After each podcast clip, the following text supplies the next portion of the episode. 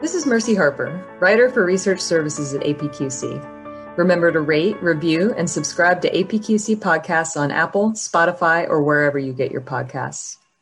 With so many changes in technologies, business priorities, and circumstances, I thought now was a good time to consider what tomorrow's knowledge management professionals need.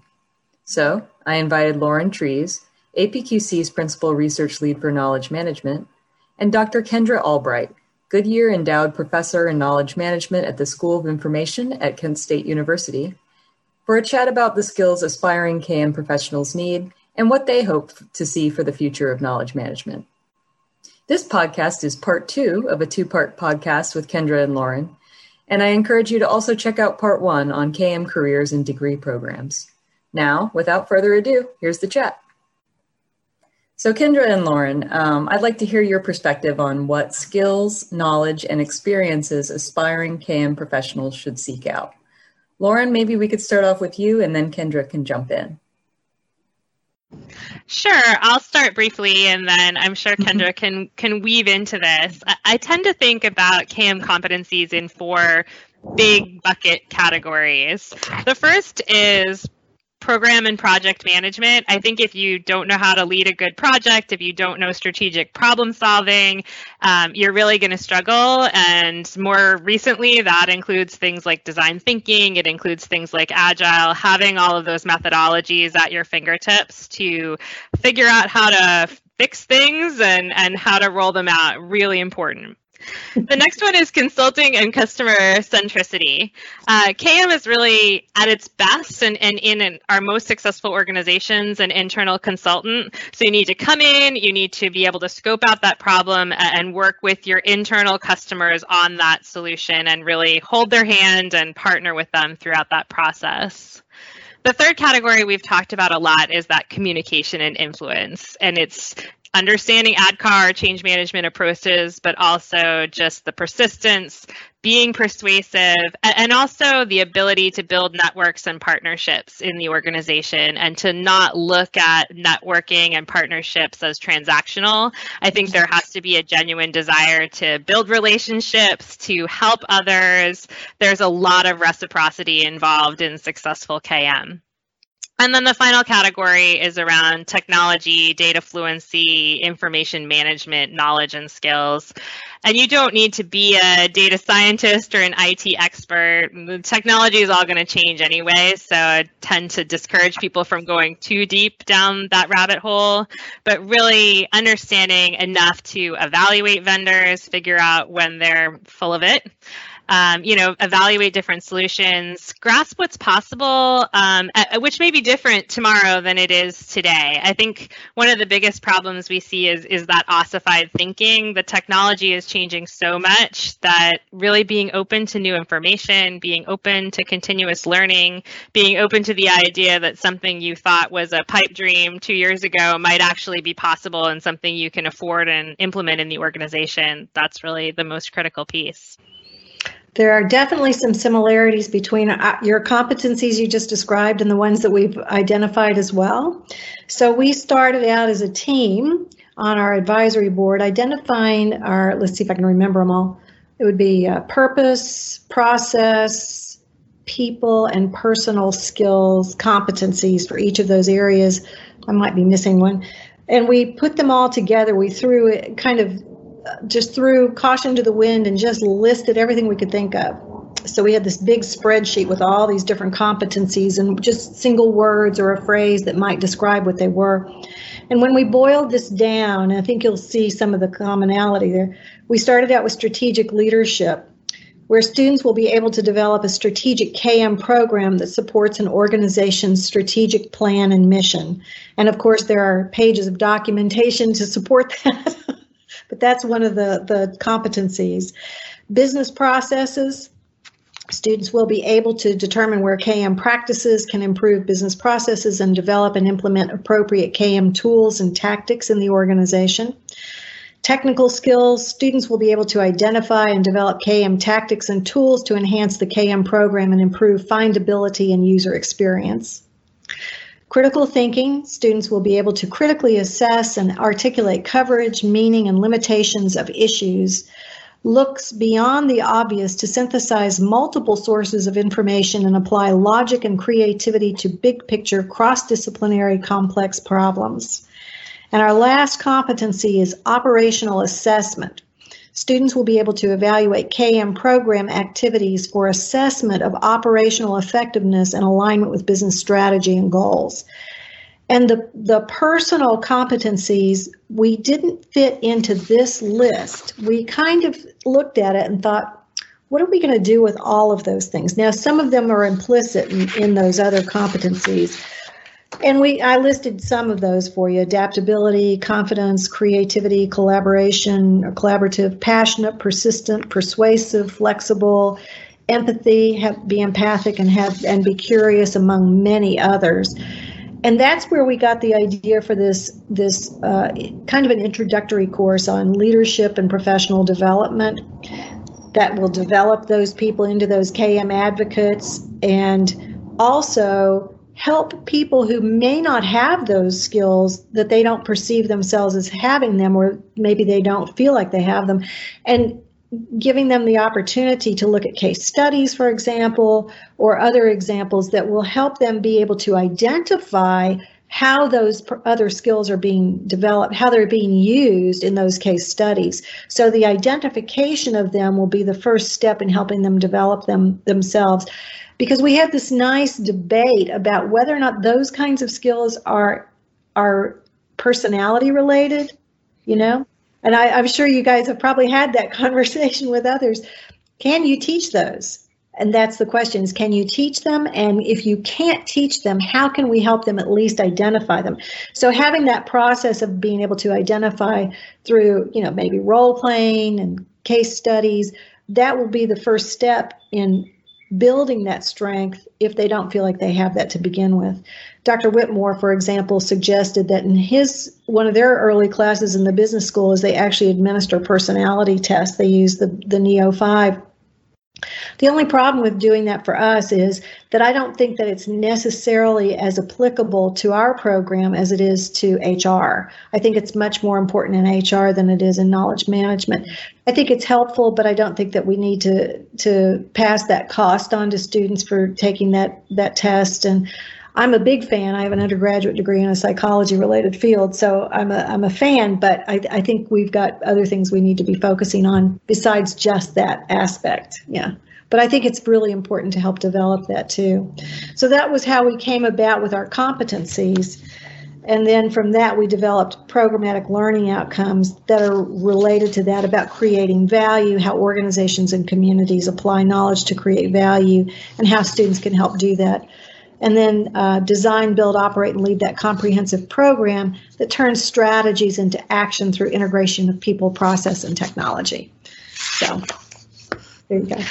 I think it's interesting coming at it from different perspectives. We've got a very similar list. I just wanted to pick up on a couple of things that you highlighted. The first is the user experience piece. I think that's so critical. We've done three or four different projects in the last year where I feel like the challenges that are coming up are too many places where information is stored, too many places to look, it's hard to navigate, it's too complicated. As organizations are layering, especially cloud based tools, one on top of another on top of another, the user experience is really falling to the, the wayside. So I think people who can figure that out and clarify that, simplify it for people, right. um, really critical. And then the other piece, um, the the data analytics um, and, and, leveraging that to yep. build value. That we we all live in data driven organizations more and more now, and I feel like being able to not just collect data but analyze data or understand data enough that when you get analysis back from a statistician or something like that, you can make sense of it and build that into stories and, and have a narrative around data to communicate insights to people. Really, really important skills that, and, and both of those I think are more important than they were even a few years ago and are probably going to become progressively more important to the KM discipline. Mm. Right. We have a course on narrative and storytelling just unto itself. So, and of course, that includes a lot of data visualization. So, yeah. If you could both make one wish for the future of the field, what might that be? Kendra, it sounded like one of your wishes might be around increasing awareness of KM, so maybe you could kick us off. So, agreeing with you that we need to reach critical mass with the KM uh, expertise and awareness in this country, I think, even with all the programs that do exist, and I don't think there's a whole lot of them, it would be my wish that we would have more of them. I think we need more of them. I think we need more awareness raising, more interest, because I think you know, knowledge management is such an important component for so many organizations, if not all of them. I think it's it's an area we need to grow and we need to nurture and to help build into a regular component of management structures in every organization. So that being said, how do we do that? So I'm I'm going to turn this one over to Lauren and maybe she'll tell me how to do that. We need all the help we can get. Well, I'm going to say two things in response to your question, and hopefully that will also pick up on, on the how to. The first is that I think KM really suffers from having a bad name. I think we're stuck with it, but I think it people really struggle and they are confused by the idea of managing knowledge. Knowledge feels like something that isn't manageable to a lot of people or shouldn't be managed.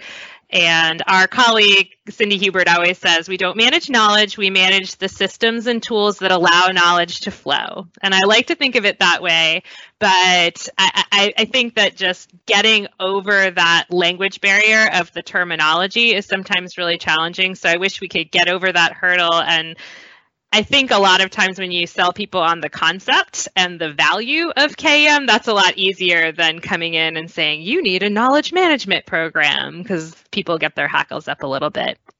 But then the other part that scares me a little bit and leads into my wish is that I feel like with the evolution of machine learning, with the evolution of AI, there's a lot of technologists, a lot of vendors in particular out there who are trying to convince people that this is something that can be done primarily or exclusively through better technology. I think technology obviously plays a critical role in ensuring knowledge management success inside organizations, but you need people to manage it, to understand it, to make strategic decisions about it, and you need processes, um, you know, to, to make knowledge flow. And it can't all be done through a perfect technology solution. And I don't think that's going to be true anytime in the near or even midterm. So I, my wish is that people will understand that you need all of those elements. You need that holistic program that you're talking about, Kendra and that you need to invest in it. Uh, it. It's a challenge. I had a customer say to me, nobody asks, well, do we need to pay for this email thing? Y- you know, we, we constantly get pushback on whether people need to pay for knowledge management. It's something that frequently cut when budgets are cut. Right. And it's one of those things that I think really suffers um, because it's hard to measure the value of it, and that's why I'm so I push so hard on the data and analytics piece and the the value measurement piece because I think as a discipline we have to be able to come to a data driven organization, prove out the business case, show the value in order to get that sustained investment that's really required to build that sustainable program that you're talking about. I couldn't agree with you more. I think that's exactly right. We, you know, in our in in information fields in general, we've seen this this process over and over and over again, where technology companies will see the opportunity to create a new market for themselves without being able to actually do it very well. You know, so all the technologies in general just take a while to settle down, and we we just aren't at that point with data mining, data analytics. We are not there yet. We are still working on it. And furthermore, unfortunately, when you have so many fields, academic fields that are studying information and therefore knowledge indirectly, you have computer science, for example, that's really focused on the underlying, the algorithms and the structures of the way that the data is organized but they're not as concerned with the the interface, that user experience. And so what happens is you have so many vendors who create these these tools that people have to bend to the technology. The technology doesn't bend to the people. And so we need to make sure that we, we're developing these tools that actually solve the problem, not create that pro- productivity paradox that we see that happens with new technology all the time. So I think you're exactly right, Lauren, and I would I would join in that bandwagon. But I think we need some additional um, and and this is something I hope that you and I can continue a conversation about, which is we need some data ourselves to understand from an education perspective what is the field. We need to do some surveys. We need to look at what people think it is. We need to understand better how education programs can help provide the answers to some of those questions and other ones, of course, that come up, so that we can then link to employers, prospective employers, and show them what our capabilities are. And so there's a whole body of, of research that needs to happen. There's there's a lot of research out there now, but it's usually case studies, and we, we're not doing the big ones that you can generalize and really learn great detail. We have great richness of detail through these many of these qualitative studies, and I'm not faulting us for where we are, but I think we, it's time for us to do some big scale uh, quantitative studies that really look at what's going on. We need some snapshots of it. I also think there's a role, and I'm sure you guys have thought about this a lot. There's got to be a role for an association, a professional association, to help with this kind of data that's one reason why we need more schools is so they can support that and they can establish that kind mm. of mentorship and professionalism that will help kind of build the credibility that's needed to recognize the field. I mean, that's how we got we're going to advance the field is to get it more collectively uh, made aware. So yeah. that's why I say I want more programs, not fewer. Yeah. yeah. Well, I think uh, everybody everybody needs KM more than ever these days, whether they know it or not, and whatever they call it. And that's the thing. I mean, every organization is doing some form of knowledge management, whether they're calling it out explicitly as that, and whether they have a standalone department. I mean, if you're not, then I don't know how you're in business these days. So, I'm Mercy Harper.